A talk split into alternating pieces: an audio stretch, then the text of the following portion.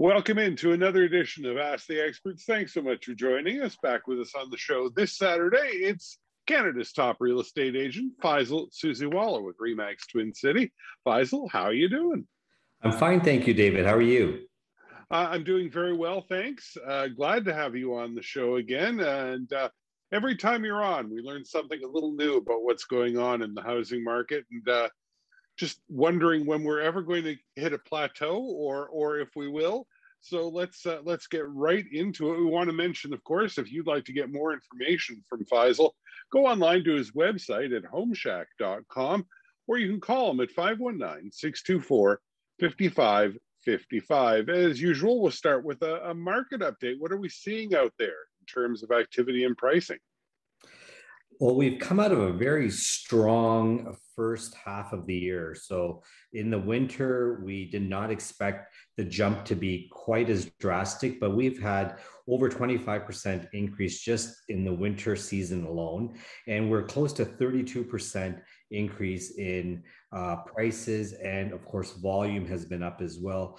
The majority of buyers uh, concentrated on purchasing a home from March right through to June. So we had massive amounts of volume, lots of people coming into town and really looking at opportunities because everything that was previously uh, happening was continuing where we had lack of inventory um, with COVID, that whole deurbanization movement, work at home, people looking for more space.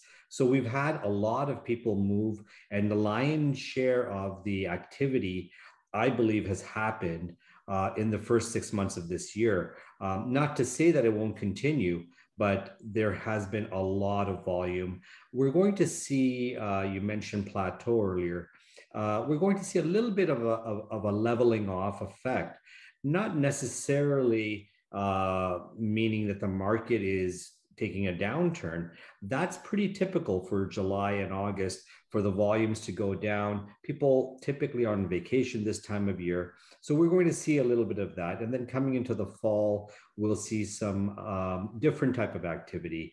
Uh, and we'll get into, you know, what to expect uh, coming into the fall and winter season as well and how to prepare. But uh, generally speaking, prices have been up. Bidding wars are not as common. Uh, and if they are, we're not getting the number of offers that we were getting uh, earlier on in the year. And how's inventory doing? Where are we with that? We've seen an increase in inventory, and we've also seen an increase in the number of days a home remains on the market. Uh, and that was to be expected because we're not seeing as many people coming into town. Remember, as September approaches and parents start start thinking about getting their children into school, they're not uh, uh, considering a move after September. So we're really running out of time. We've got really 45 days left in this calendar year if if a family has children and are relocating from out of town. So certainly something to consider if you're going on considering selling to go onto the market fairly soon to capture any of that audience that's coming in from the GTA. So, uh, what kind of homes are people looking for these days, Faisal? What, what's being sought after, and what sort of features do people want? There's a real urgency in finding multi generational type of homes. Affordable living is not available. Therefore, parents are looking to move in with children or children are looking at buying homes with their parents. Um, so you know combined family living we've talked about this whole tiny home movement where people have has, asked for uh, the ability to add on to a home or add a tiny home into the backyard. We talked about this on a previous show that the region of uh, waterloo especially kitchener has approved it now and cambridge is looking at that we're up to i think it was 800 square feet could be built into the backyard. So multi-generational living is a, a big requirement. Um, people are looking for homes that have amenity space, that have recreational space, that have swimming pools, uh, green belt, walkout basements. um, the ability to have a home office. And although, you know, many people have started working from home, there might be a hybrid situation where, you know, it's three days at home, two days at the office. So accommodations have to be made in homes. And a lot of the people that are moving out of town, uh, from out of town, are looking for that office space within their home. So, for home sellers, is this a good time to actually list their home?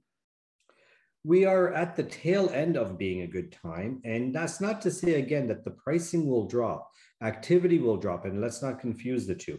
So, uh, coming into September, October, November, right through to the end of January, I expect that the pricing will be leveled off. So, if one wants to sell their home, I would suggest between now and the end of August is a prime time to be on the market. And uh, well, let's take a look at the opposite side then. Is it a good time to buy? it's never a good time to buy when it's a good time to sell. So if you know if someone's looking to purchase a home and not be in a competitive situation, not get into bidding wars, then they should probably look at purchasing in the fall after mid September, October, November, right through to January.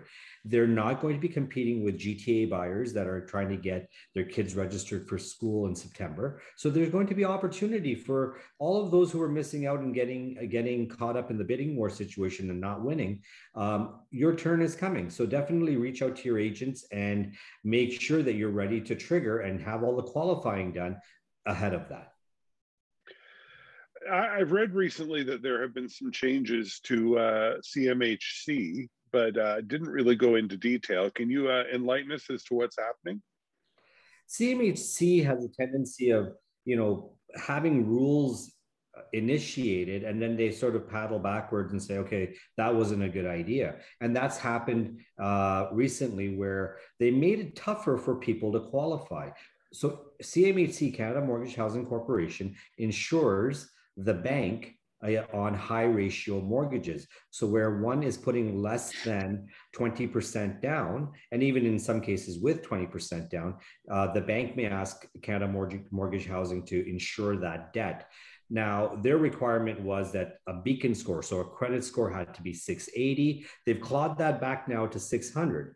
Um, you know, their, their qualifying ratios, GDS and TDS, gross debt service and total debt service, were much higher. Now they've clawed that back, I believe, to 35 and 42 from um, 39 and 44 five, I believe it was. So I'm not quite sure on the exact percentages, but they've clawed it back a bit. So it's making it a little bit easier for purchasers to qualify whereas someone who walked in with a with a credit score of 625 or 630 was declined immediately now they're going to get approved because the credit score requirement is 600 as opposed to 680 and in your opinion is you say it's a little easier but is that a good thing should should folks with a lower credit score be getting approved?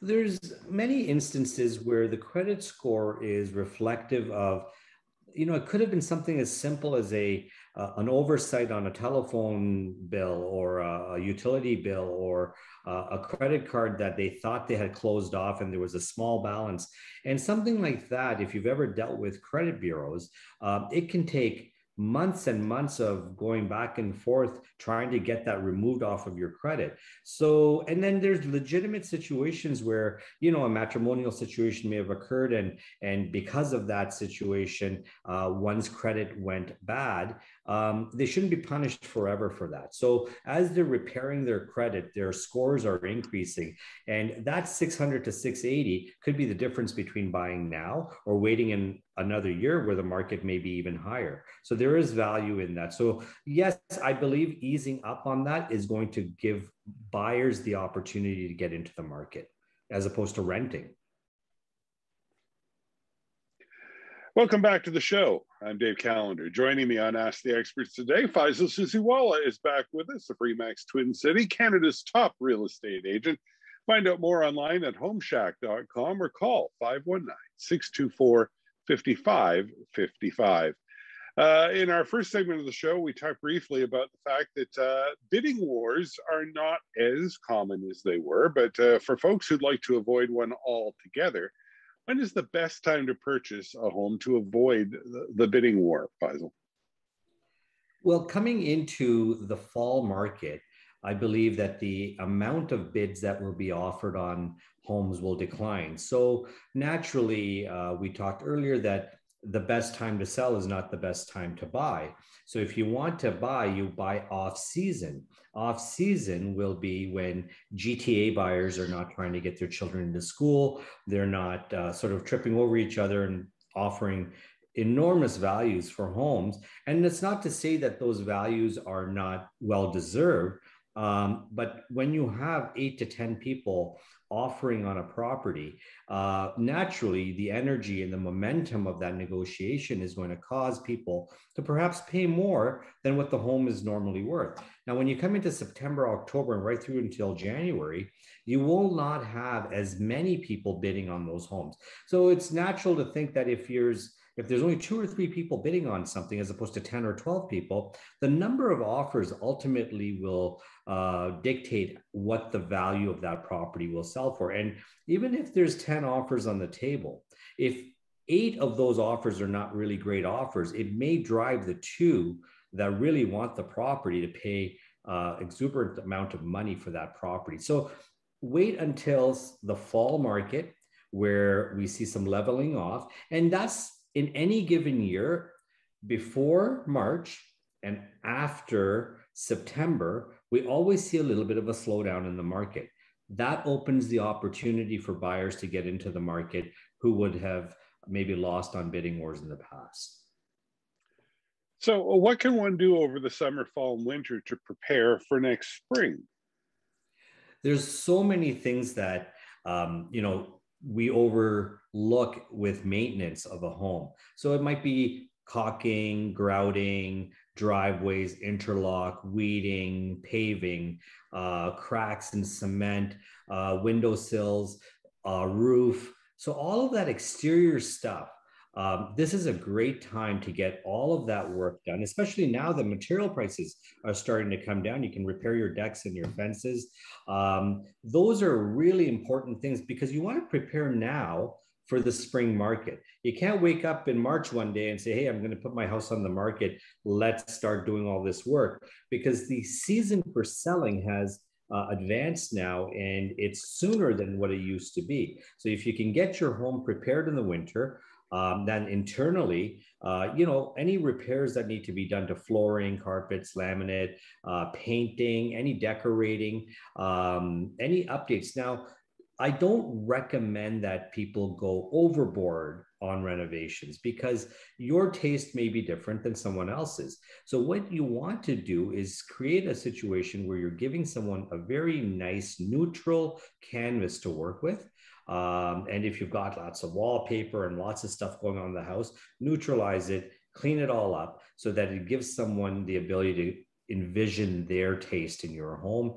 And that will give you a huge return coming into the spring. Because we do expect that the spring market is going to be thriving again, just like it did this year other than doing those kind of repairs, if someone did want to do some renovations, where, where do you get your best bang for your buck when you're doing renovations?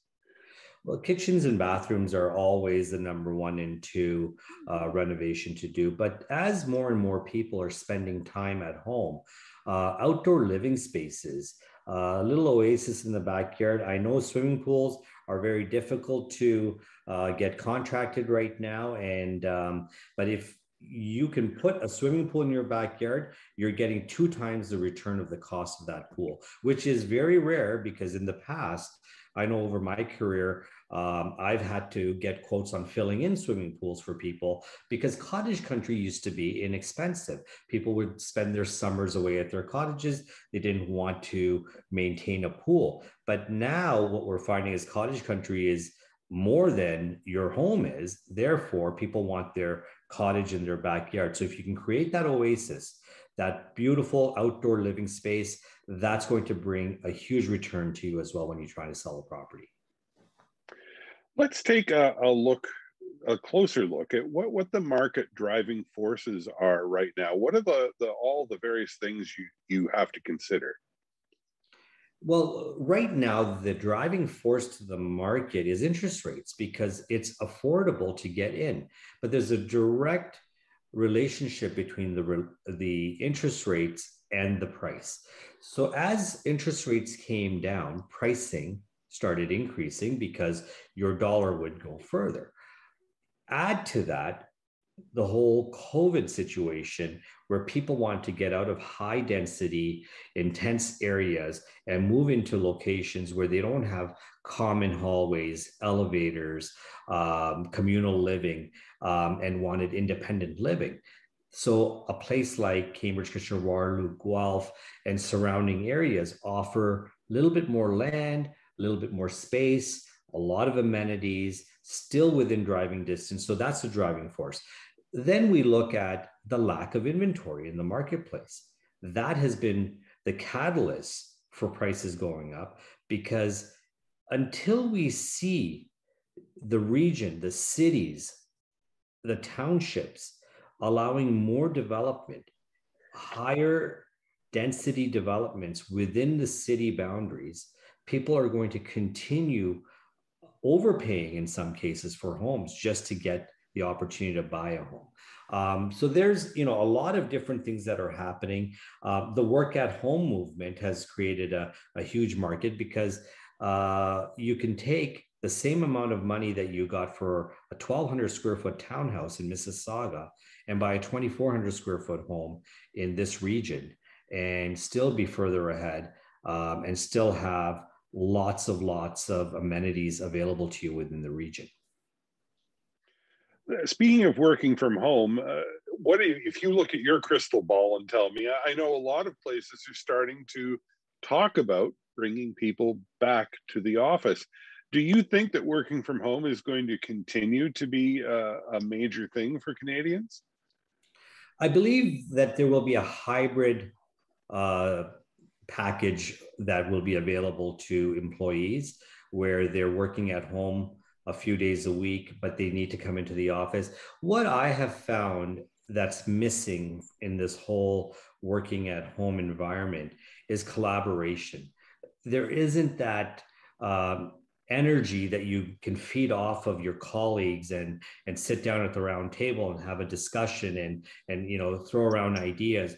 You're you're, you're kind of limited to your room and your you know the, the zoom or skype or whatever media that you're using.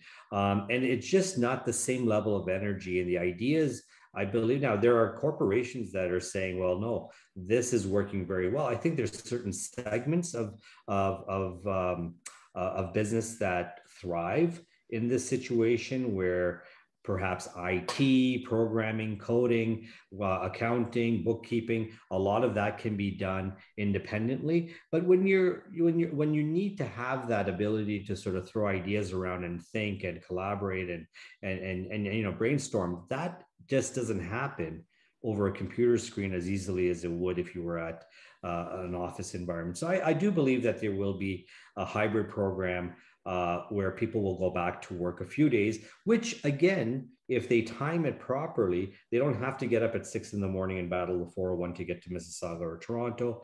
They can do it, you know, off peak hours. Um, and I think it's going to eventually, uh, like, basically give better quality of life to people who would have had to drive every day into the town or into downtown Toronto to get to work. So um, these suburbs are just going to become more and more popular as that happens. Welcome back. This is Ask the Experts. My guest is Faisal Susiwala, a Remax Twin City, Canada's top real estate agent, I can say without hyperbole. You can find out more online at homeshack.com or call him at 519 624 5555. Uh, we've uh, over the past couple of times you've been on the show, we've been talking about uh, how how important our community has become to people moving in from other places like Toronto and Mississauga. We've got a lot of uh, new uh, residents in KW. So, with that increase in population, just uh, how are we dealing with it when it comes to infrastructure? Are we being able to handle it? I mean, how is it affecting traffic patterns in KW? That sort of thing.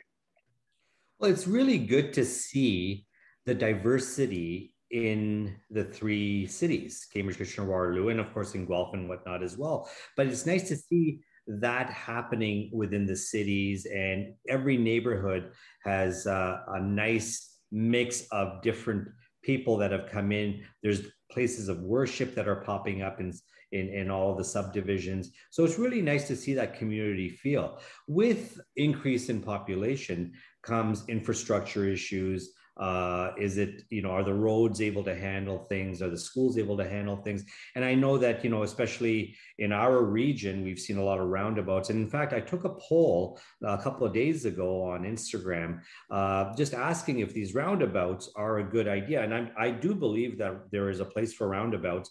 Uh, however the roundabouts that they're proposing in school districts is where my concern is. With the increase of population, lots of kids walking to school, to and from school, um, popping in these roundabouts in those major. So Franklin Boulevard in Cambridge is, is a hot spot right now where there's a consideration to put a roundabout in. And there's a high school there, and there's four other schools in the neighborhood. Uh, it's a high traffic area. And I don't know about you, David, but when I drive through a roundabout, there's a lot of stuff going on. You see cars coming from every direction. So you're dodging that. And just as you're accelerating out of a turn, you see a crosswalk, and somebody may be walking across or cycling across, and all of a sudden the car in front of you slams their brakes, uh, which could have a chain reaction. And I can't tell you the number of times that I've seen near hits uh, happen. And of course, we know there was an unfortunate situation near St. Mary's uh, High School. But these are some of the concerns that we're having. Are we moving too quickly into facilitating, um, you know, traffic infrastructure, and are we doing the right type of infrastructure in certain areas. Roundabouts are great, I think, in flowing areas where there isn't a lot of public traffic as far as walking and cycling. But when it comes to high density areas uh, near schools, I think that one should think twice. It was interesting. I had about a thousand people surveyed on my Instagram poll, and 75% of the uh, people said that it's a really bad idea to have a roundabout in front of a school. And I tend to agree with that as well. So that's my two cents worth on uh, infrastructure and traffic and whatnot. I'm not an expert, but just an observation from what I see day to day. Well, I have to agree with you. Every time I've seen a sudden stop or a horn honk, 90% chance I'm driving through a roundabout. And as you said, those crosswalks, they, they seem to surprise drivers that there might actually someone be crossing. So is is there do you have any idea of what we could do instead of roundabouts? Is there a solution? You know what? I think keep the roundabouts. We're fine. Let's do the roundabouts. Move the crosswalks. Move them 100 meters north or south or east or west of that roundabout so that it's not smack in the middle. Like those roundabouts have become targets where people are just walking and they better say a prayer before they get into the traffic zone because you don't know who's missing them. There's a lot of hmm. people that are not paying attention. Their, their attention is diverted. And even if their attention is not diverted, they're paying attention to other cars that are coming at them, behind them, in front of them, and to them. So why put another element, especially an endangered public, by putting a crosswalk right in the middle of a of, of, a, of a roundabout. I just don't see how that and and who thought of this as being a good idea. Crosswalks are great put them 100 meters, 150 meters away from the roundabout, have a flashing light or something, and have a designated spot where pedestrians and cyclists can cross over without coming into a traffic circle of a roundabout. Uh, I am forced to agree with you on that one. Okay. Uh, on to our next topic, and this is one that's been talked about for quite some time with uh, just how active the market has been. There are always people saying, well, we're in a bubble this is a bubble. It's it's going to burst. So what what is your reaction to that, Faisal? Yes, no, and and why or why not? So as you know, I've been selling real estate in Cambridge, and I live in Cambridge uh, for the past 33 years. I've been licensed here. Every year that I've been in the business, I have watched our neighbors to the east, Milton, Mississauga, Brampton, even Oakville, Burlington, and the GTA, prices increasing 8%, 10%. um, homeowners just thriving at how well they're doing on their real estate investments. Investors just bragging about how the condo they bought five years ago has already doubled or, you know, three times the value of what they paid for it. Where our region was 1%, 2%, uh, you know, 3%. And we never had that big jump ever.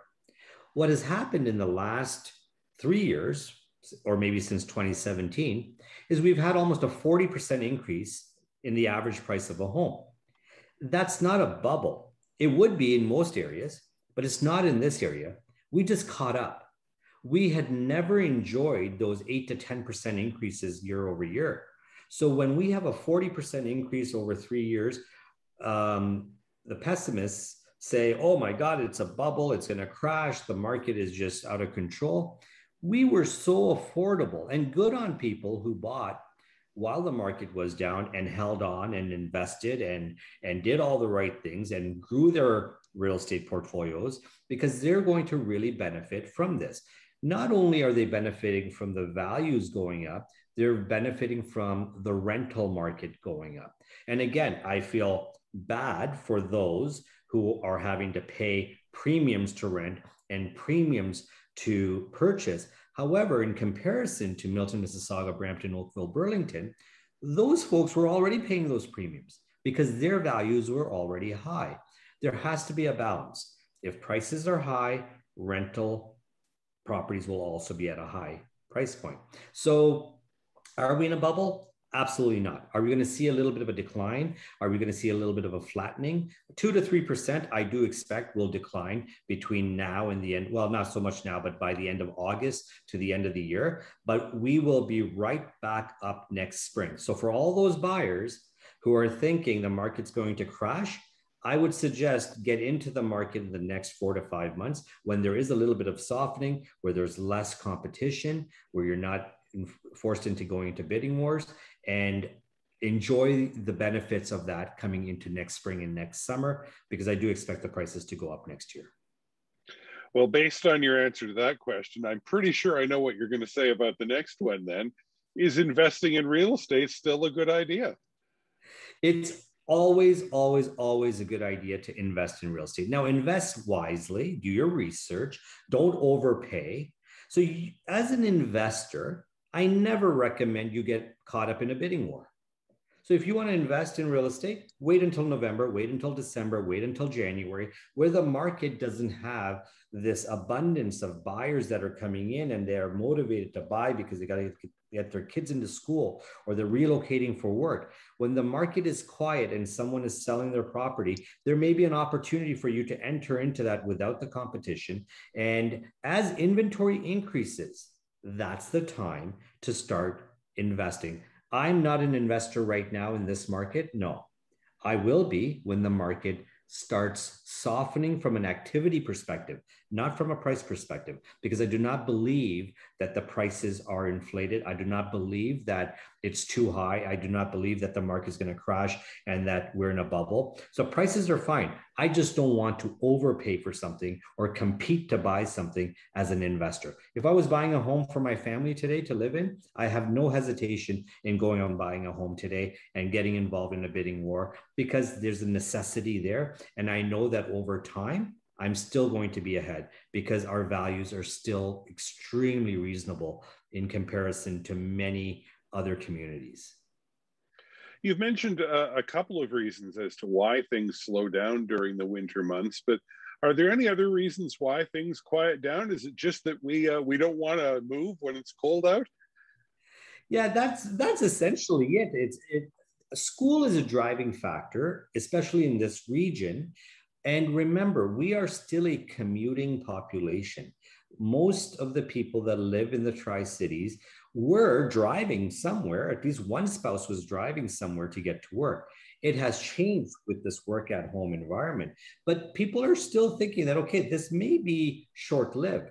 And more and more companies are saying, okay, we want you guys back at our offices at least two or three days a week. So as that happens, um, we're going to see commuting is the driving force as well. So people want to move to get their kids into school. Now, coming into next year and the year after, when things may go back to commuting a lot more, we're going to see that increase in activity again of people maybe moving closer to the GTA market again because they don't want to drive so far. But right now, I'm going to say that we're going to see that relocation has declined right now. And that's creating an opportunity in the fall market because corporate relocation was typically done in September, October, November, and which goes against what I said earlier, where people who are relocating want to move before September so they can get their kids registered. But for whatever reasons, executives seem to be away at their cottages all summer, and then they come back in the fall and relocate their key people. But with the work at home environment that we've had, corporations have not been moving key individuals overseas, um, across the nation, or, or internationally. So um, that will happen. So September, October, November were typically very strong months for me for corporate relocation, which hasn't been happening in the last two years for obvious reasons. Let's move on and talk a little bit about uh, the rental market in KW. What what is the outlook on that? We're seeing um, a shortage of rental properties, just like we're seeing a shortage of inventory in the marketplace. And that shortage is driving the market up. So we're getting bidding wars on rental properties. I could be asking $2,300 for a townhouse and I'm being offered $2,400 or $2,500 just because someone wants to look better on paper so that they're chosen to rent that property. So that's again an indication that the market can handle. And it's great from an investor perspective, not so great from the buyer's perspective or from the renter's perspective. But it is certainly uh, the driving force. Everything comes back down to lack of inventory, and everything comes back down to these regions should reconsider allowing higher density development. And I know that's not a popular thought with a lot of people who don't want it in their backyard and they don't want those condo buildings, and they don't want high density stacked townhomes in their backyards. But that's the only solution to affordable living is allow more homes to be built, spread it out, high, higher higher um, density living on smaller lots will create more supply, which will create more affordability. It's pretty simple. Yeah, and do you think that will actually happen? It's happening to a certain extent now. Um, we're seeing that the municipalities uh, are allowing um, in their different zones uh, less lot frontage than they were. So a typical home may have been, uh, it had to have 40 foot lot frontage. Now they may allow 30 foot or 28 foot. A semi detached had to be on a 20 foot. They may allow that on a 50, 15 foot. So as they allow less front foot per dwelling, that will increase supply and that will hopefully turn into more affordable living. Thanks for joining us on Ask the Experts. My guest is Faisal Susiwala, Canada's top real estate agent with REMAX Twin City. Online at homeshack.com or call him at 519 624 55 55. Uh, in our last segment, we were talking about the idea that you, you say that it's always a good time to invest in real estate, but what should an investor really uh, be looking at? What do they need to purchase an investment property? Uh, what should they be looking for? And, and for that matter, what kind of a return should they expect? Essentially, an investor should have 20% down of the purchase price. So, for example, if they're spending $500,000 on a property, they should have $100,000 to put down. That $100,000 can be taken from equity in their personal home. It can be extracted from equity on other real estate that they own, so they can take lines of credit against other rental properties. And remember, any loans that one is taking, uh, they can write the interest on those loans off. So there's a benefit to extracting that equity instead of just sitting in your home. So use your home, your other real estate assets, or anything else that you can leverage to invest into real estate. But the 20% is the key. And my formula is very simple 20% down, and you should try to have it paid off in 20 years. So that gives you enough of a runway where uh, you can uh, refinance that property if you wish to buy other properties and brings you to a point where if you choose to ret- retire at 60 or 65 years old, you've had at least 20 years to build up that portfolio. Most people get caught up in cash flow. They look at a property and say, well, you know, I'm losing $150 a month. Uh, it's not cash flow positive. I'm not going to buy that. What I've found where that where properties are cash flow positive, they're typically triplexes, fourplexes, combined units, um, non-conforming types of dwellings that you're dealing with a lot of high property management issues. Um, I tend to stay away from that. I like single family homes, not necessarily detached, but townhomes, condos, uh, anything there's one family per unit, it's liquidity as well. So you, if you want to ever sell that property, you don't need another investor. You can get a first-time home buyer, someone downsizing, someone just looking to buy another investment property. But when you put 20% down on one of these properties and you you look at a picture of 20 years, you're not just looking at cash flow, you're looking at appreciation. And I've mentioned in, in, in our past segment here that we've had 40, 45% increase in real estate values in the last three or four years. If you had spent $500,000 on a townhouse in 2017, it's worth $750,000 today. So would I be concerned about $150 or $200 a month negative cash flow when I can earn $250,000 over three or four years? Now, this is an anomaly, it doesn't happen all the time. But if you look at it, if you're paying and remember someone is paying down the debt of your mortgage. So any money that you have borrowed for that property that investment is being serviced by the rental income that you're getting. So as long as you're breaking even or you're out of pocket let's say even a few thousand dollars a year.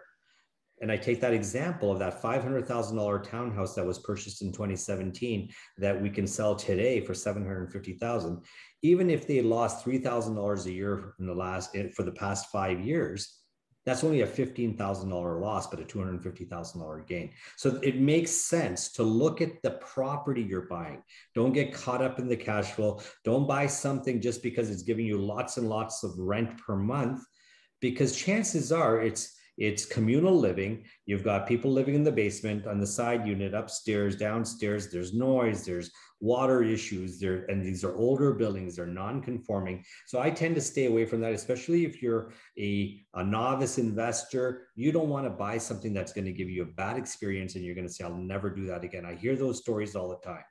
Um, it's very important that when you do invest in real estate, that you really monitor your property, you maintain your property, and you do proper checks and balances and credit checks on people before you put them in, because you don't want to have trouble getting them out again. All very good advice. As we finish out the show today, uh, I, as we usually do, we're going to talk about the fact that Faisal sat down and decided to write a book and uh, it's been selling very well. It's called The Real Deal. You can get it on Amazon. There's even an audiobook. Why, why did you decide to become an author?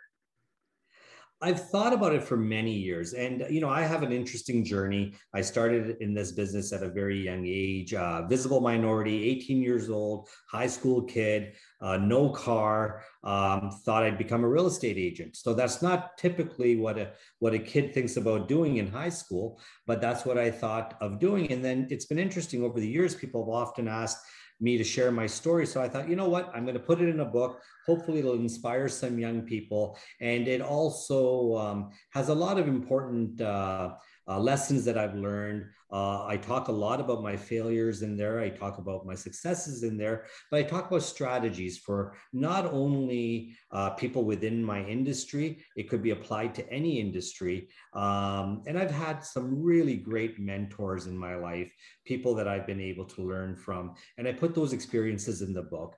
Uh, and in addition to that, I've got a few chapters on there on just talking about my investment journey and what I look for when I'm investing in real estate, um, the things that I, uh, the do's and don'ts, um, and what really works, and then creating not just a portfolio, but creating some wealth and how to do that, and then how to do something that you can live off of in your retirement, but also leave something for your family when you're long gone. So there's a lot of interesting things, and I, I just uh, put it all together. It's a tell all, so there's no secrets in there. It's all there. Um, and I wanted to just basically share my uh, share my journey with uh, my amazing clients and friends.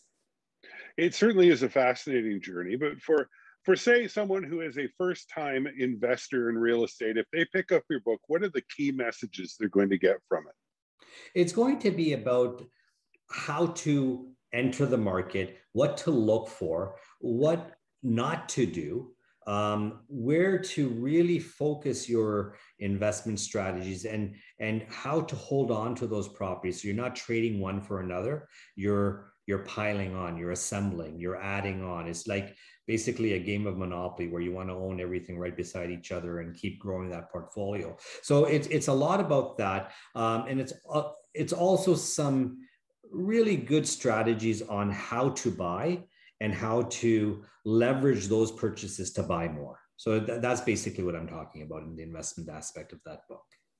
Well, we expect that your uh, your real estate journey is going to continue for a number of years, Faisal. So, any chance that we'll get a part two, or you have another book in you? I, I, don't know if I have any more secrets to tell. I think I've I've said it all, but you never know if there's if there's more that I've learned throughout this last year and a half or two. I, I'll be sure to share that content as well. The book is called The Real Deal, and you can find it at amazon.ca. There's also an audiobook version of it if you'd like to listen while you're out and about. And uh, Faisal, we want to thank you once again for being on the show with us.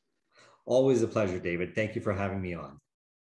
You still have a chance to do some more learning at home, folks. If you'd like to uh, ask Faisal a question, you, of course, pick up the phone and call 519 624 5555 or go and learn more online at his website. Always easy to remember because it's at homeshack.com.